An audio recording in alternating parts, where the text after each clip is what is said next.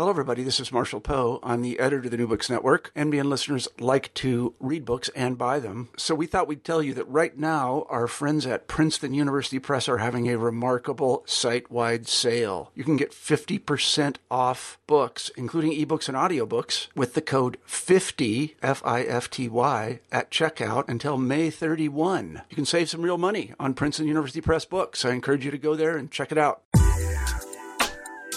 Hi, I'm Carla Nappi, and this is New Books in Science, Technology, and Society. Welcome, and thank you for joining me today.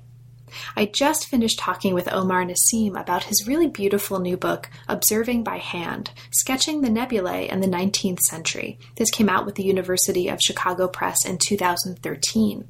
And it's a book that's going to be of interest if you are drawn to histories of the 19th century, histories of science, histories of imaging and images, or the history of astronomy.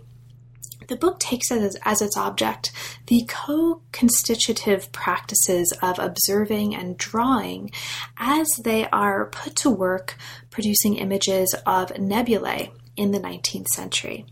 So Nasim takes us into a series of case studies that focus on the work of particular actors or groups of actors as they are involving their materials, their bodies, their memories, their minds, their instruments of various sorts into producing either private working images and or public images of this kind of object, the nebula, that is really an interesting kind of object in this period because it's not strictly visible or invisible. It's what Nasim calls a barely visible object.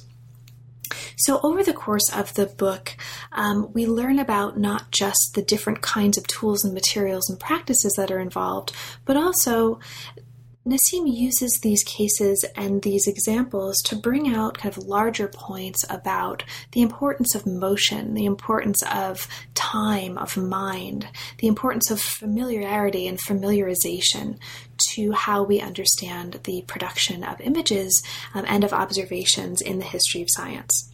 So it's a really fascinating book. It was a pleasure to talk with Omar about it, and I hope you enjoy both the book and the interview. Thanks for listening. I'm here today to talk with Omar Nasim about his new book, Observing by Hand, Sketching the Nebulae in the 19th Century. Welcome to New Books in Science, Technology, and Society, Omar, and thanks very much for making time to talk with me today and for navigating a pretty substantial time zone difference as well. I really appreciate it, and I'm really looking forward to talking with you about a really beautiful and very thoughtful book, so thank you. Thank you very much, Carla. So, Omar, can you start us off by saying just a little bit about yourself and your background, and specifically, how did you come to work on and to focus on the history and philosophy of science? Well, I began doing my PhD in philosophy. Actually, it was in the history of philosophy at the University of Toronto. And there I began to work on early analytic philosophy. And what became quickly apparent was the importance of the science around philosophy at the time. And the resulting dissertation, which turned into a book, brings in those historical and scientific components that are relevant to the history of philosophy. So there's the mathematical components and the psychological components. And this got me going more into the direction of the history of science. And I actually began to think that doing the history of science is a very important way of contextualizing the history of philosophy as well. Great, thank you. And we'll talk also, as we move further into the book, about the ways that the project that we're talking about today really does engage both of these areas of science studies, history and philosophy, in methodology and in terms of approach. And so that's one of the really, I think, fascinating things about the book that your background really allows you to do in a way that most of us can't quite manifest. So I really loved that aspect of the project, and it's interesting to hear about the background that brought you to that. So the book that we're talking about today looks at observation practices of celestial nebulae in the 19th century, and it pays special attention to the relationship between the act of seeing and the act of recording what was seen. How did you come to focus on this particular topic for the book, and how did you come to decide to construct a book-length object about this topic? Well, in order to answer that, I have to go back again to my dissertation, which was published as my first book called Bertrand Russell and the Edwardian Philosophers. And in that, the story is about the history of construction in mathematics and in psychology. And in working through that history of construction, broadly construed, I kept bumping into William Herschel's work on constructing the heavens from the late 18th century. And this was a vast project on the nebula. And this really got me really curious and interested, but I couldn't pursue that. After my PhD, I had the opportunity, splendid opportunity actually, to work at the Max Planck for the History of Science in Berlin as a part of a project called Knowledge in the Making. And the entire premise of this very, very dynamic project was to shift the focus of historians of science to the mundane instruments, particularly mundane instruments like the pencil and paper. And for someone who's interested in the history of construction, generally speaking, as I am, there is a form of constructing that involves pencil and paper. And I thought this was a great opportunity to begin exploring this form of constructing using pencil and paper, using the case of the nebula, which William Herschel began studying and what he called the constructing the heavens. So is it nebula? I keep pronouncing it nebulae. I just started studying, and so I see the A-E. Yeah. And I think, it's odd. It must be pronounced as nebula. Yeah, you probably are right, but I've pronounced it nebulae for a long time. No, so let's say nebulae. That's I'm happy sure. to go. Okay. Let's see, I'm learning something new every day. And big shout out to the Max Planck Institute as well. I'm heading there in 2 weeks. Okay. To spend a couple months. It's a wonderful, wonderful place to work on the history of science. So as you've mentioned. The focus of the book really situates it within a growing field of history of science scholarship that's devoted to making and constructing of knowledge, but specifically the making of knowledge that relates to paperwork, paper tools, and paper instrumentality. So we learned a whole lot about forms of paper, graphite pencils, and their centrality to the instrumentality of the history of science, among other things in the book. Now, why focus on nebulae? Why did this emerge for you and for the people you're working on as such a crucial and such an important kind of object through which to manifest the concerns you're interested in? Well, the object of the nebulae happened to be and happened to become a very central concern for the people of the project that I was involved with, which was called Knowledge in the Making. And one of the reasons for that was basically because the object of the nebula helped to bring out many of the salient features of the instrumentality of the pencil and paper. The nebula were very, very mysterious.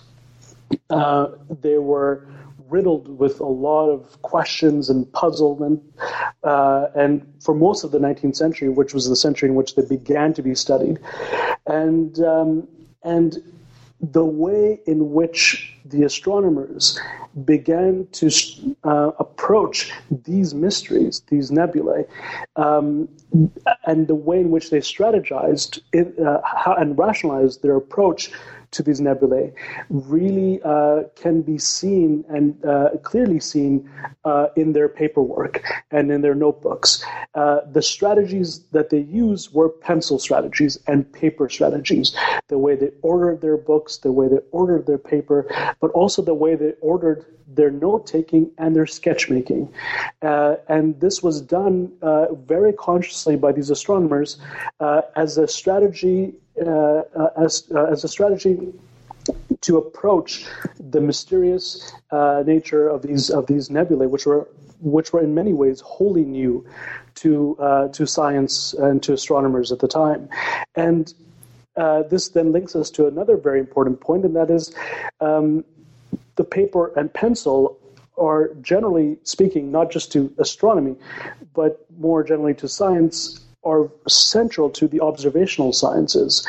And astronomy, for most of the history of science, has been the observational science par excellence. And to understand how this observational science approached one of the most difficult objects in its career reveals a lot about what the nature of observation is vis-a-vis pencil and paper. Mm-hmm. Now, you talk about the kinds of images that are in these notebooks, the images that you're focusing on, specifically as working images. And this is one of the many methodological concepts that you introduce throughout the book that help us understand not just this particular case study, but also the interplay between observing and drawing, making and knowing more generally. So can you talk a little bit about these images as working images? What is important for us to understand about that particular methodological contribution for us to understand the work that the book is doing more generally? Right. So one of the ways to approach what I've called the working image is to first begin by understanding how historians and sociologists of science up to today have actually understood and explored and examined the visual in science. And it has been primarily by way of the end product. So usually when you pick up a work by a historian or sociologist of science who deals with the visual, it's the end product that really is the subject matter of examination. This is then very easily connected with an assumption that's usually made not by these same historians of science or sociologists of science, but an assumption that's very easily sneaked in to the material, and that is observation is a one-time snapshot practice. Basically, you draw or you note something, and you have it then put into publication, and there you go, you have the end product. What the working image does is that it helps us to dismantle these views. First, it helps us to provide a language and a methodological tool to begin understanding not the end product per se, but how we get to the end product. That is, the many layered processes that are involved in the production of the end product. And these processes involve within themselves not only numbers and descriptions, but a whole regime of different sorts of images that work their way up in this process, or what I call procedure, to an end product. And these images within this process, in this pre-publication process, in these preliminary tentative process, actually behave in very peculiar ways, in ways that end products or published products, visual products, do not behave.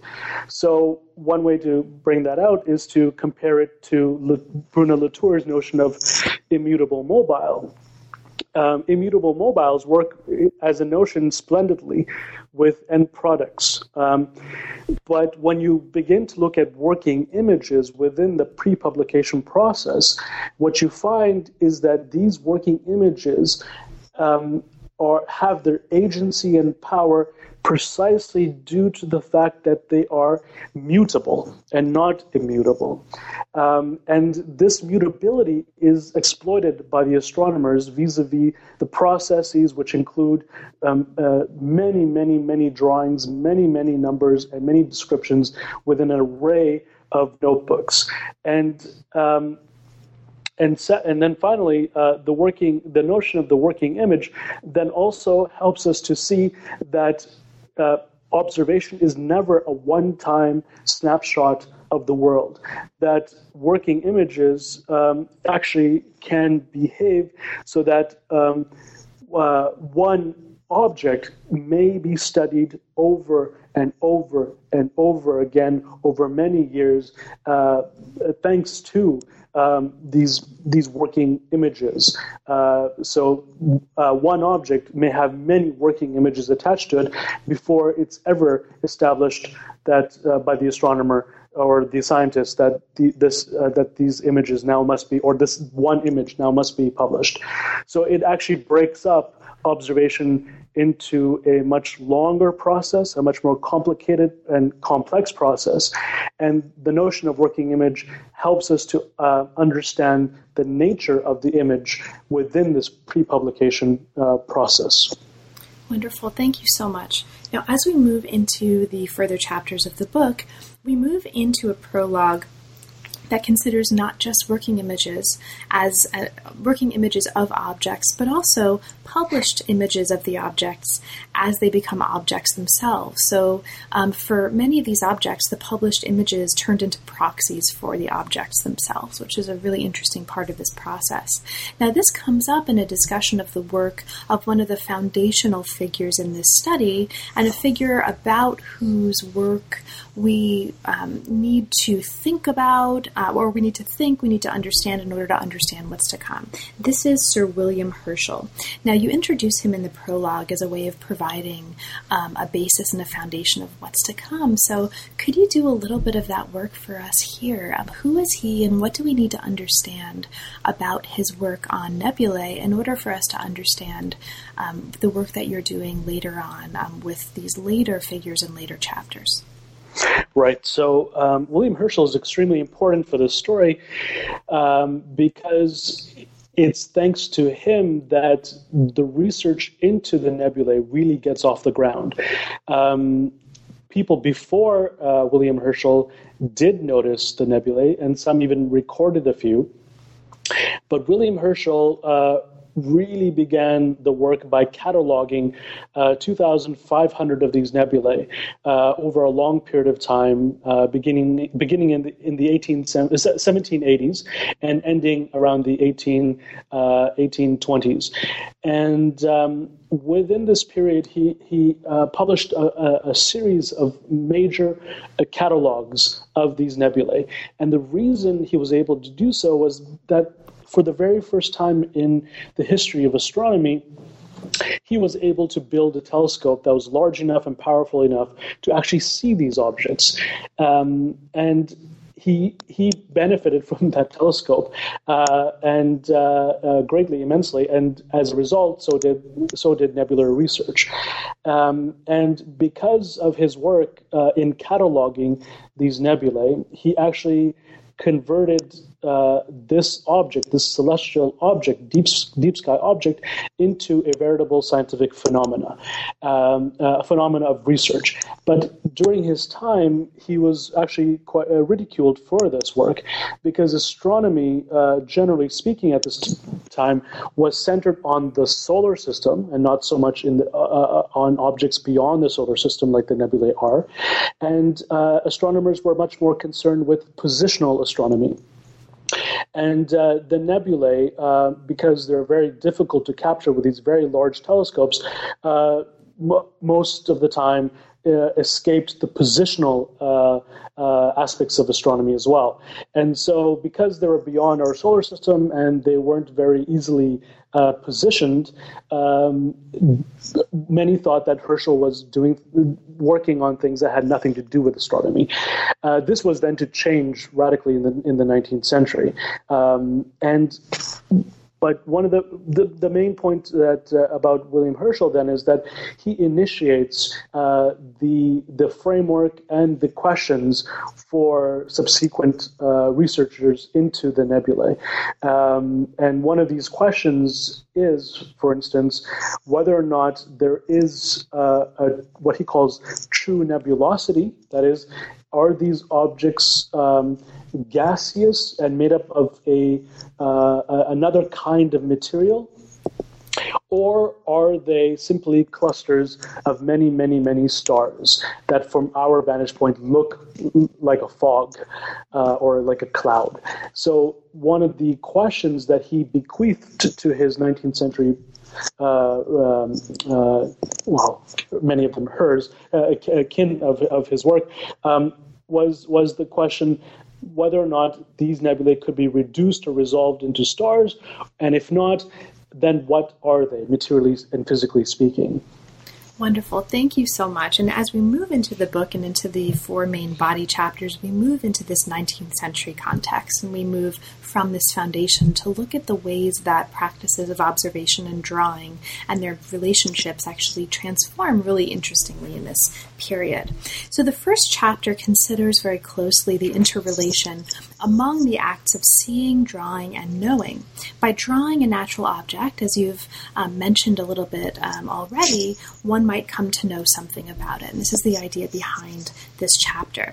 The chapter follows the drawing of two nebulae from beginning to end, step by step, and it focuses on the case of William Parsons, the third Earl of Rosse. So Rosse had two telescopes that came to be known as the Monsters. So there's some really interesting characters in this story, that is to say, and they involve, objects like the Monsters. And you look at the astronomical observing books of Rosse and his program to try to understand, again, step by step, how some of these drawings emerged and what the processes were.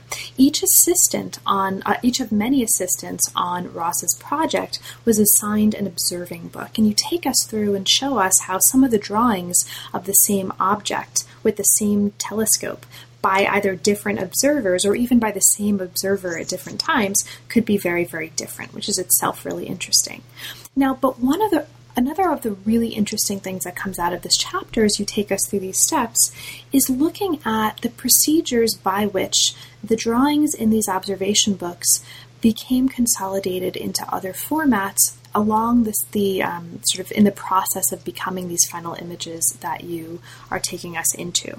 So this is the nature of my first question about this context. What kinds of procedures helped coordinate the work of these many different assistants with many different observational tendencies who were working under Rosse? And for you, what's important for us to know about these procedures of coordination to understand the larger arguments that you're making in this chapter? Right. So one has to realize that at this time, because these objects of study, that is the nebulae, are so new, so different, that there are no standards. There's no overall general arcing standards agreed upon by the astronomers on how to approach these objects and study these objects. And so what ends up happening is that many of the astronomers who do examine the nebulae begin to take matters in their own hands and establish a set of internal pre-published procedures on how to examine systematically these objects. And because the Lord Rosse project is very unique in that he actually employed many assistants to help him observe the nebula with his, the Monster, which was the largest telescope of the whole entire 19th century, primarily dedicated to the study of the nebulae. And one of the things that they are fully aware of is the aspect of subjectivity, or bringing in too much of yourself within the drawings of these nebulae. But one thing must be said here at this point, and that is the reason the book is primarily focused on drawings rather than anything else is because it just so happens that the mathematics and the numerical aspects and the descriptive aspects all were seen to be clumsy, to be seen to fail in the face of the nebulae. And one of the primary means of coming to grasp these unusual phenomena was by making many, many, many drawings of it. And so back to the Rosse project, they were not unique in that regard, but they were unique in the sense that that Lord Rosse himself had hired many assistants to make these drawings of the nebulae. And the procedure that they establish is very interesting because early on, the procedure that they used for a good solid 20 years of work with these major telescopes was actually modeled according to bookkeeping practices.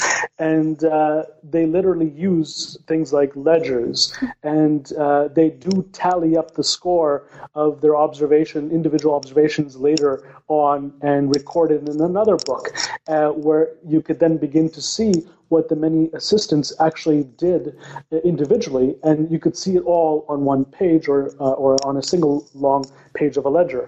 Mm-hmm. And so there is an account keeping, there's a tallying up of the drawings and of the information, of the numbers involved from all the different assistants. And Lord Rosse, on top of that, was a firm believer that, as he says in his own words, that the opinion of many, of the majority, is much more important to establishing an astronomical fact than the individual opinion.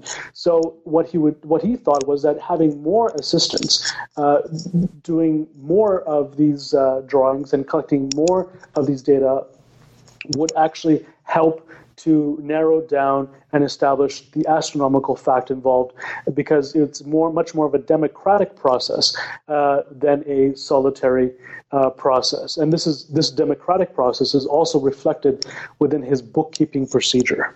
Great. Now, one of the things you note about these ledgers is that they provide, among other things, what you call a history of familiarization in both written and visual form. And this sticks out because familiarization as a process is something that emerges very early in the book as one of the really important conceptual tools that you're using to understand this context. And so can you speak just briefly to that? What is a history of familiarization, and can you talk about familiarization as a process in this context? Right. In bringing out this aspect of familiarization, what I intend to do is accentuate the intimate acquaintance that's gained by an observer when he or she is sitting at the telescope, or in some cases standing at the telescope, in the middle of the night, drawing the object. And the gestures, the posture involved, the lines, the trace involved, the directionality of the trace on the paper involved, all contribute to an intimacy, a familiarization of the object. Again, these objects are completely unknown, and numbers won't help. In most cases, descriptions just don't help, because there's very, very few words that could describe these things that they're seeing, but yet they're intent upon learning something about it. And I wish to show, and I hope I have shown, that it's actually through the gesture of drawing, through the very act of drawing, and the process of drawing itself as an extended procedure, helps to gain the observer a familiarization with an object. So it's an epistemic kind of a notion that connects in a gradual manner, in a processual manner, an observer's actions to his, hopefully, his end acquaintance or knowledge of the object. Thank you so much. And as we move to the later part of this chapter, I'll just kind of summarize this rather than asking you to talk too much about it so that we can move on to the next case. But I will mention for listeners that you show us a transformation in the procedure of the Rosse group that you characterize as a change from consolidation to coordination of multiple hands. And so this new set of procedures takes us into the importance of the use of topographical and land surveying techniques rather than just the kinds of natural history and bookkeeping techniques that had previously been featured by the Rosse group.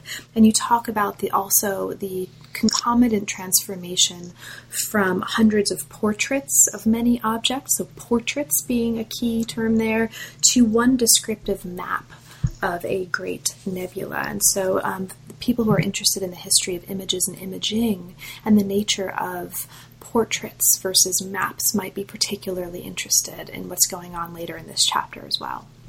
So as we move to the second chapter, we move to a study of two published images of the same object. This is the M51 nebula. This chapter focuses on the circulation and the public consumption of such images in an attempt to understand how people used these images, what was expected of the images, and how the images were employed to serve particular purposes and specific and often differing visions of the cosmos. The first part of the chapter offers a biography of the first portrait of M51, as it was used in the work of John Pringle Nichol. Now, there's lots of detail about this particular portrait in this chapter, but what I want to ask you about is an aspect of this discussion that will then continue to be important for this chapter and beyond, and that's the importance of the spiral nature of this nebula. And so you talk about the importance of visualizing the nebula as a spiral in this chapter, and that becomes a point of contention and a really important aspect of the discussion here and beyond. So can you talk a little bit about that? What's going on with the spiral nature of the nebula, and what's important about that in terms of understanding the larger argument that you're making in this chapter? So it was actually Lord Rosse who in 1845 for the very first time identified one of these nebulae to be a spiral, and the spiral form had never been seen in the heavens before in such manner, and it must have been quite surprising and shocking, but it ended up becoming a major discovery, because we today now know that these what they call spiral nebulae, are not nebulae at all, but rather galaxies. And that, in fact, our own galaxy is one of these spirals. And so the identification of the spiral by Lord Rosse led him to also then begin to identify many, many spirals. And but the most important one in many regards remained M51. That was the very first one that was discovered to be a spiral. And in this chapter, I follow, as you say, the final engraved image of two of these images of M51, and I follow their reproductions in many, many different formats and in many different arenas and for many different kinds of purposes. This, by the way, helps us to go beyond the notebooks. I thought this was an important chapter to do that because it contextualizes in a broader cultural sociological manner the role that these final images of the nebula played, and the role they played was quite powerful. The role that they played, as I show in this chapter, implicated religion. It implicated major debates like the one surrounding the plurality of the worlds. That is, can there be life in other systems akin or analogous to our own here on Earth, and the final engraved drawings of M51 were directly brought into these very kinds of debates. And so I followed the different kinds of uses of M51 in these debates, and what emerges is that M51, because of its unusual and highly unique character, is susceptible to all kinds of usage by all kinds of people. I go from, as you say, John Pringle's use of the of M51 to show an evolutionary worldview, and I end with Van Gogh's Starry Night, and I try to show that Lord Rosse's two portraits of M51 were reproduced over the entirety of the 19th century, and with that reproduction came an intense power of the image that was reflected in many, many writings and in many different ways. Great, thank you so much. And among the other really interesting things that are happening in this chapter, and I'll just kind of sprinkle these out there for listeners before we move on to cognition and memory and conception, but you're talking about, among other things, the detection of movement or attempts to detect movement in these spiral images. Actually, I'm glad you bring that up because the spiral nebula is a good example also of what I was referring to when I was speaking about the process of familiarization as a gesture, and it just so happens that it's most likely that in the very process of drawing a nebula as a spiral, one begins to feel its spirality. And when many hundreds of new nebulae began to be identified for the first time as spirals after the discovery of M51 as a spiral, I do claim that many of these nebulae were identified as spirals, not simply because they were seen as spirals, but because while during observation, they were also drawn as spirals. That is, the hand had a gestural, a perceptual feeling of a spiral to it, and this directly links up to a knowledge of the property of this nebula. And so, the spirals themselves, generally speaking, the nebulae that take the form of spiral are a very interesting case for what I've called the process of familiarization. That's right, and I'm really glad you brought up gesture and the kind of physicality of these images as well, because another thing that happens in this chapter that relates to this, not quite in the production of the images, but also in the experience of the images by readers and consumers of the published versions, as you talk about the ways that observers or sort of public users of Nichol's images had to physically move and touch and kind of turn and flip the images that he published, which is also a way of kind of physically experiencing the movement. Exactly.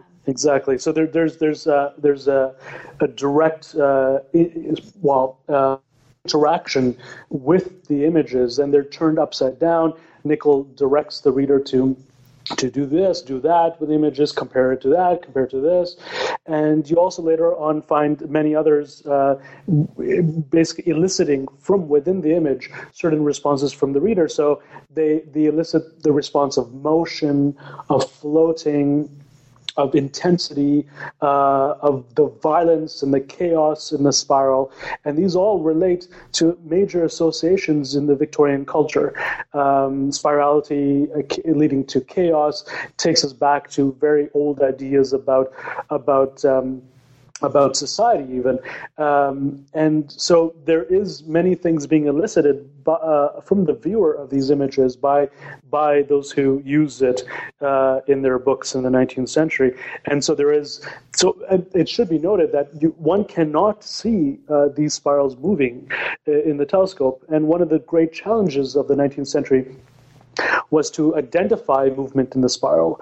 And one of the reasons that they wanted to identify movement in the spiral is because they felt that there should be movement in such a form. That is, spirality indicated simply by its form some sort of movement.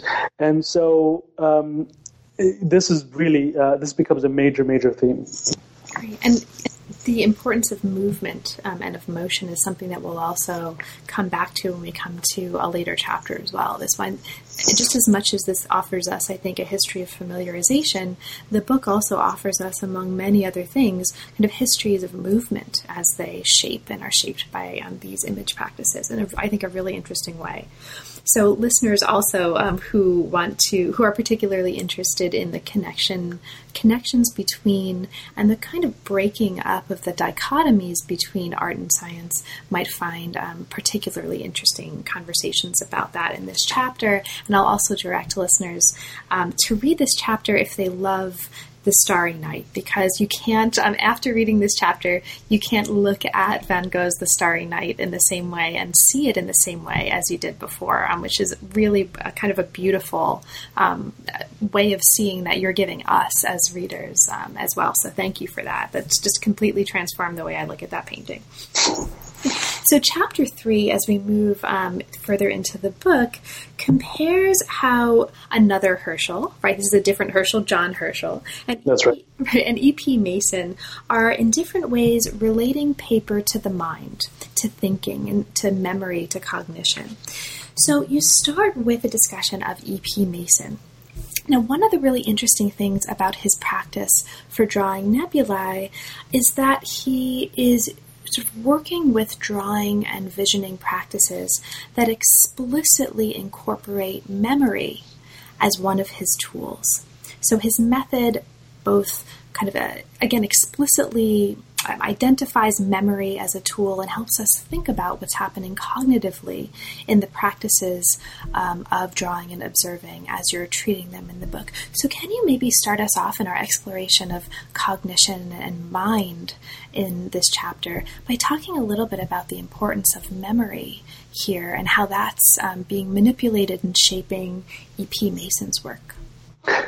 Right. So E.P. Mason was really important because he was very conscious of some of the issues involved in standardizing the ways astronomers approach these objects. And in specific, he wanted to provide a much more standard way of a standard procedure of drawing and depicting these nebulae.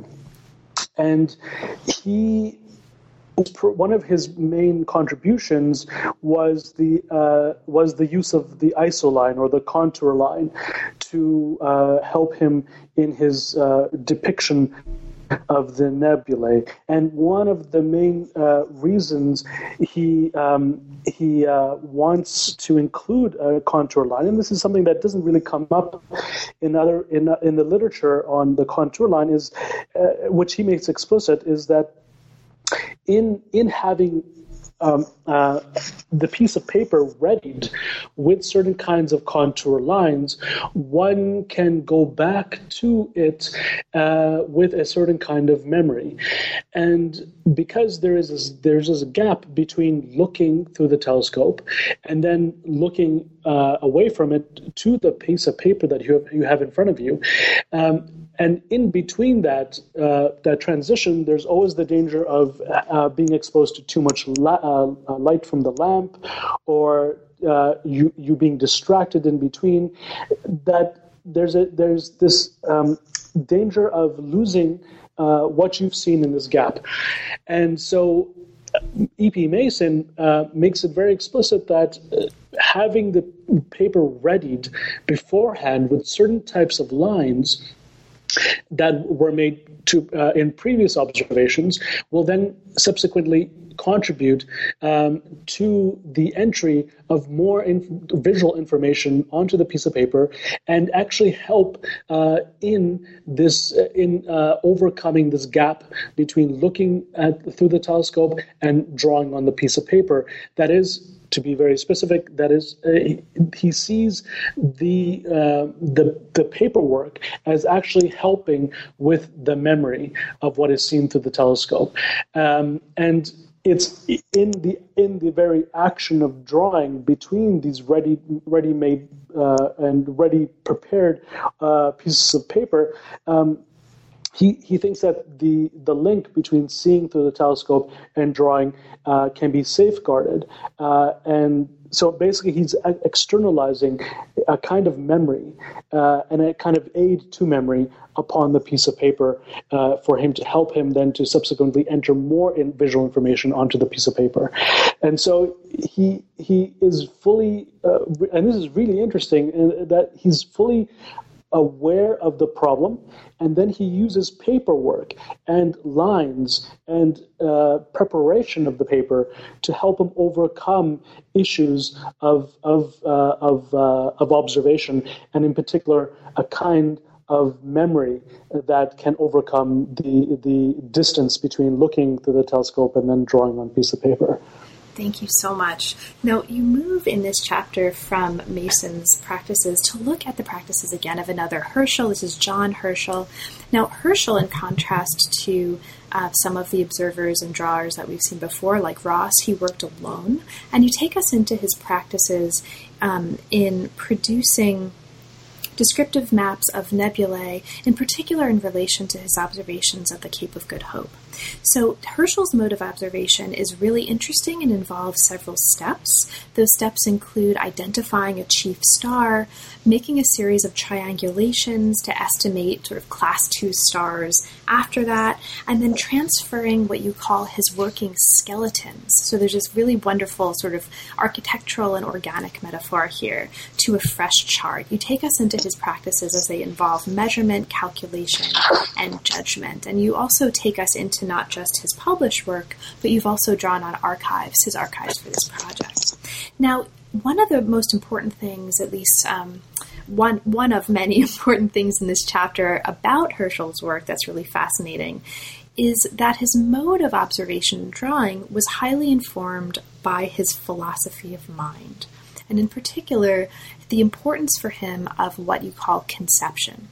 So can you take us into Herschel and his work by just saying a little bit about him, sort of what's important for us to understand about John Herschel, to understand his place in this history, and also what's central about his mode of conception, about this idea of conception, for us to understand how his philosophy of mind informed his drawing practices and observing practices? So John Herschel is the son of Sir William Herschel, and he basically continues on his father's work on the nebulae, and he takes it to an entirely different level in many ways. One of the ways he takes it to a different level is the kinds of images he produces. He is an amazing draftsman in his own right. He's very, very practiced with the camera lucida. This is a very specific drawing device that is used by artists to trace directly from nature, and on top of that all, he is one of the great scientists of the 19th century. In many ways, some historians of science have actually regarded him as the example case of what it means to be a scientist in the 19th century. So we're not dealing with an obscure astronomer here. We're actually dealing with one of the prime examples of a scientist in the 19th century.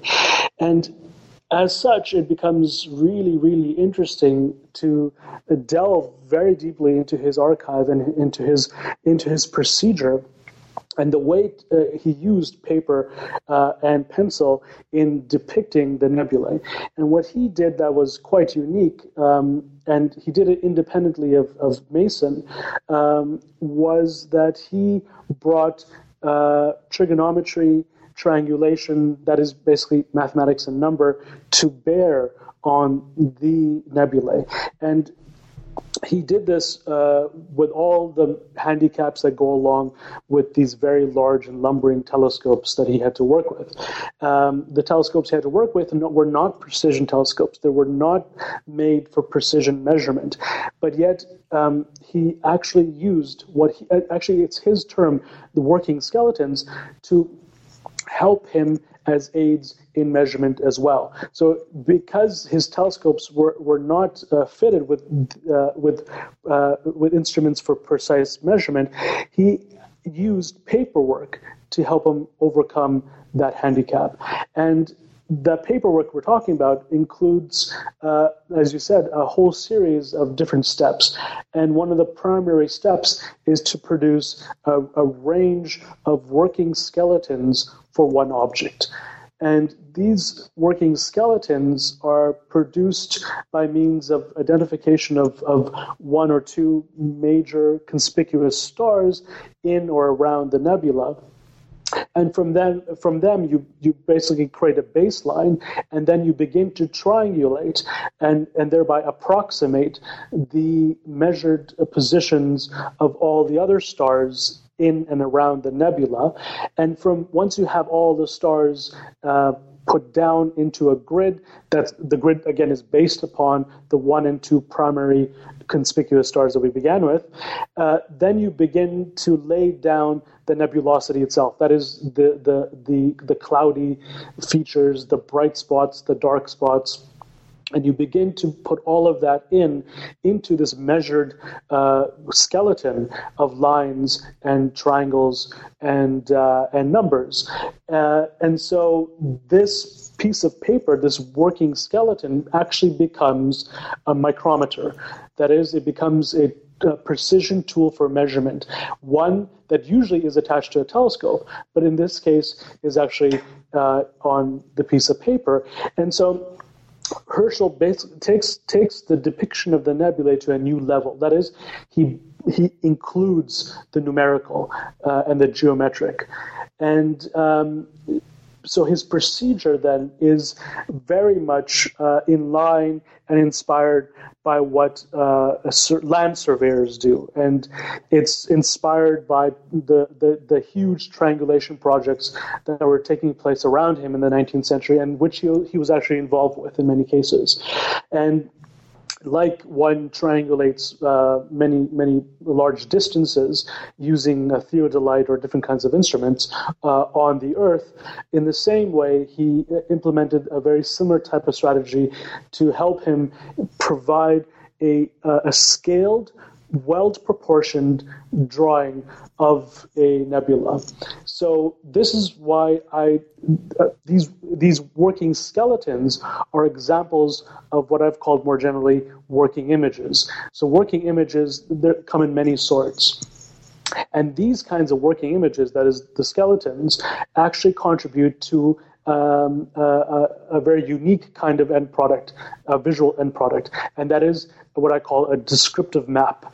And the reason I stress that is because of its scaled, measured qualities, combined with, in harmony with, its lush pictorial aspects. And this is in contrast to what I've called the portraits, which lack the scaled proportionality and measured aspects at the expense,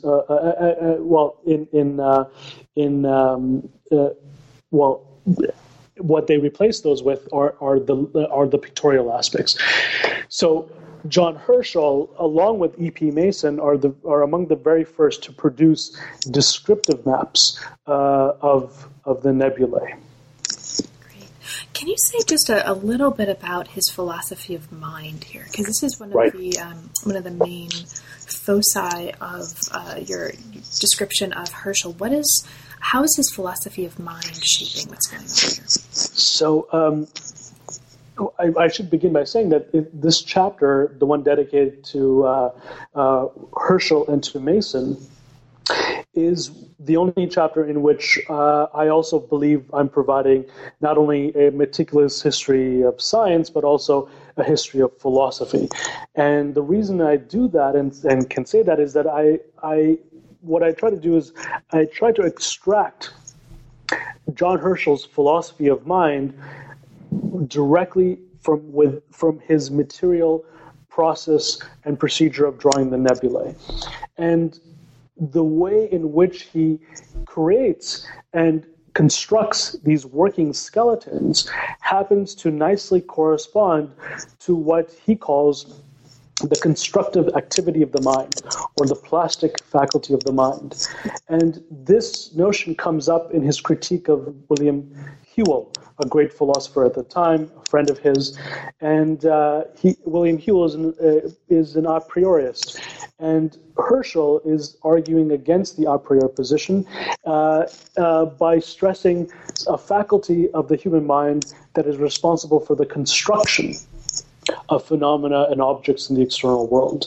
And the very manner in which he constructs the descriptive maps, that is the final visual products of the nebula, corresponds to what he describes as his philosophy of mind, the way in which the mind processually constructs its and empirically constructs its phenomena vis-a-vis a constructive activity. And so what I've done in this chapter is actually, rather than imposing, hopefully, any kind of philosophy on the material, I've let the material itself direct us and guide us in understanding what we can say about Herschel's philosophy of mind. And mind you, in the literature, overall, Herschel has been quite a challenge for many over the last 3, 4, 5 decades have had an inkling that John Herschel has had some serious philosophical impact and philosophical interests around those being a center of science in the Victorian period. He had an impact on others philosophically as well, not as well as scientifically. But it's been very difficult to identify exactly and to pin down exactly what his philosophical points of view are, except to say general things like he's an empiricist and such things. So whatever I've done here, I hope, is to provide one of the very first examinations and identifications of his philosophy of mind vis-a-vis his work on the nebulae, which again was work that occupied him the most, more than any of his other work that he was doing as a scientist. Thank you so much, Omar. Now, as we move to the last body chapter, Chapter 4, there's a lot going on. We won't have time to talk about all of the things going on here, but I want to highlight just one or two of them. So Chapter 4 focuses on the work of two observers to highlight the differences in their observational and representational techniques in producing images for an astronomical public. One of these observers is William Lassell, and you talk about the importance of his use of telescopes with an equatorial mount. So because of this special mount that was very different from the kinds of mounts that others were using, his instruments could actually follow astronomical objects smoothly. And his procedures reflected the steady movement of these instruments. Now, what I want to ask you just a little bit about is something that you mention regarding this that really brings out the importance of something that we haven't talked explicitly about, but that comes up in a lot of the chapters implicitly, and that's the importance of time. Now, time becomes a really key instrument here. That the mount that Lassell was using shortened the time it took for his observational procedures. And you compare this to other procedures which were meant to extend time with an object. So can you talk about the importance of time here? Why was this important?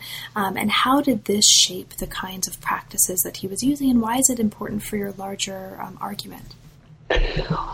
Well, any strategy that the astronomers used in approaching the nebulae had to take into consideration the fact that they could not spend as much time with an object as they would like to.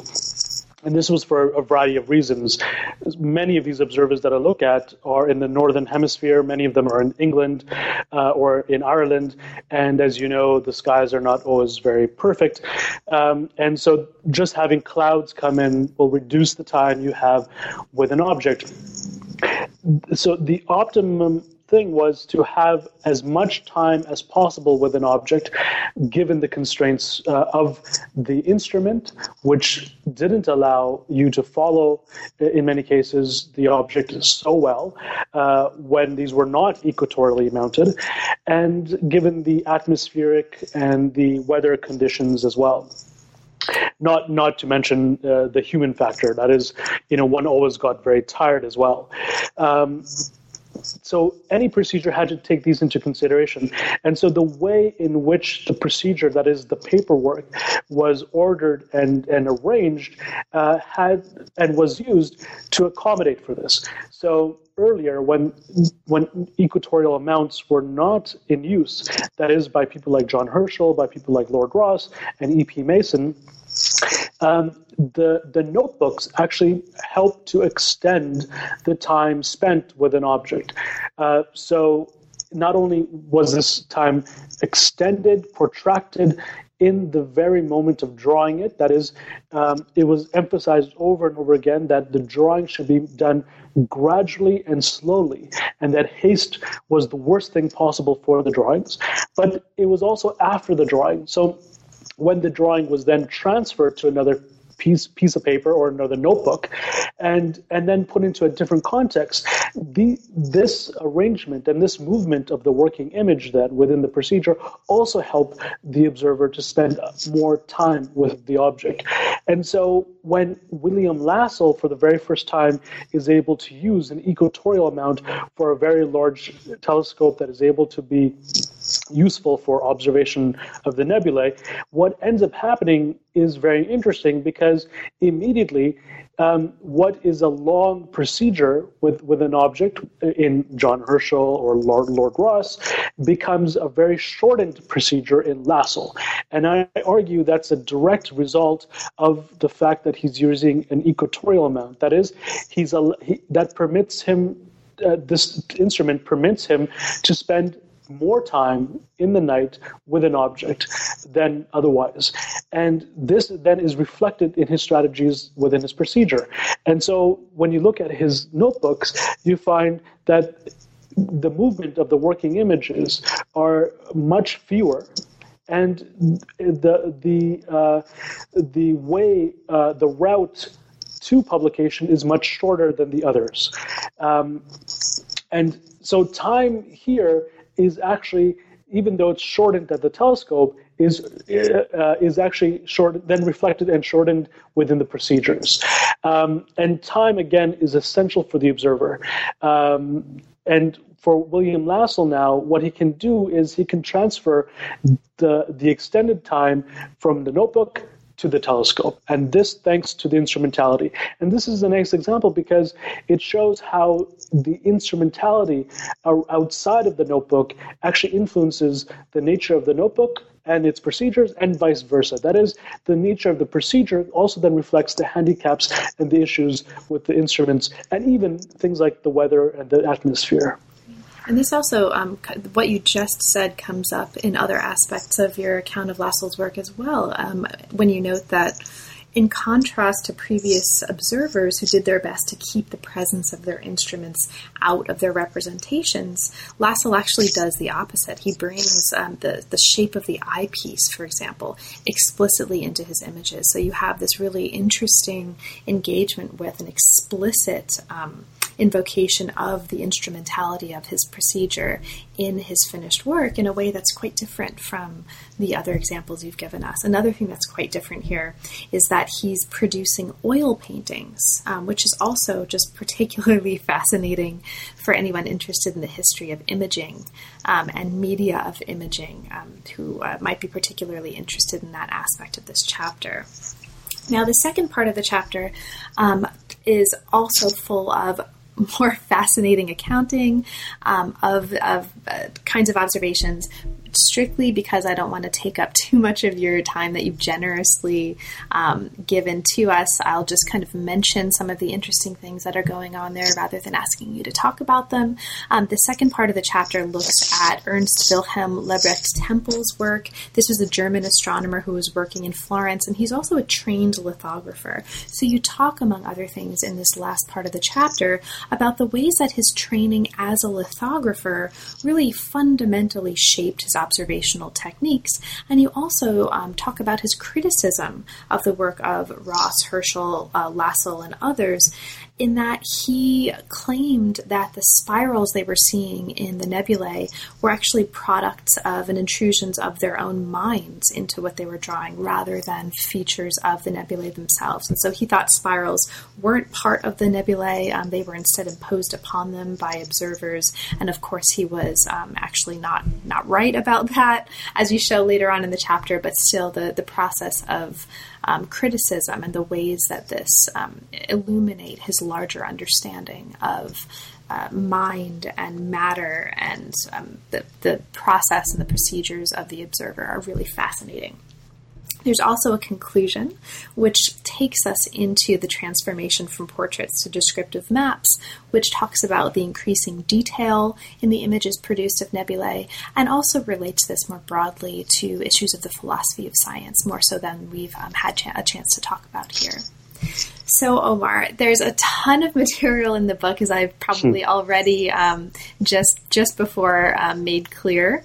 There's a ton of material in the book that we didn't have a chance to talk about. It's a very rich study, and it's a very thoughtful study that, as we've mentioned briefly, contributes not just to the history of science, but also to the history of philosophy and to the philosophy of science as well. So it's doing a lot of really interesting kinds of work. Is there anything in particular that we didn't have a chance to talk about, but that you'd like to mention for listeners? Well, there's two things, and that is basically, there's always the question of photography, and I do bring it up in the book. And I try to connect it to the practices of drawing and how photography then actually is either implicated or actually is dominant within these different procedural contexts. So photography plays a role in the book, and but not as large as drawing does, and that's primarily because the very first photograph of a nebula wasn't actually taken until 1880. That's very, very late, and that's about the time where I end the book as well. And second thing I really do want to mention, and that is the case of Temple. That's the last character in the book. What ends up happening is that he is a very important character to bring up because he helps us to see that the typical objection to drawing that we have, that is, there's too much of the mind or too much of subjectivity in it, that this notion itself has a history, and that many of the characters that I look at in the book understand that, and their entire point of framing their procedures is to help them to minimize the effects of the mind and subjectivity in what they're doing. The difference with Temple, though, is that for the very first time, he consciously and explicitly makes the distinction between the act of drawing and the act of seeing, something that was operationally very important for the others. That is, it was very operationally important to have these two together, working in harmony. Temple divides the two. And this gives us a history of the entry of this idea that drawings are subjective. Temple really articulates this point. And the others that I've looked at before Temple comes into the scene, that's Temple is basically the 1880s, is that they are conscious of the effects of the mind, but they either utilize it, exploit it, or control it, and discipline it. And that is usually done vis-a-vis the paper itself. Great. So, Omar, now that the book is out, and congratulations on the book, it's quite beautiful. Thank you. Haven't talked about the images in the book, but I will mention for listeners, maybe now's a good time to do that. It is also full of really wonderful images, and these are images that do important analytic and narrative work. They're not mere illustrations. They're really a crucial part of the argument of the book. But now that the book is out, what's next for you? Are there any projects that are currently occupying and inspiring you? Well, the next book will actually be a type of continuation of this study that has just been published. So the book that we're talking about right now is called Observing by Hand, and the next one will be called Observing by Light. And in that, I intend on actually providing the history of photography in relationship to the nebulae, so photographing the nebulae. And one of the main things about the book we're talking about today, is that I am very serious about the practices involved and the material involved and the techniques involved.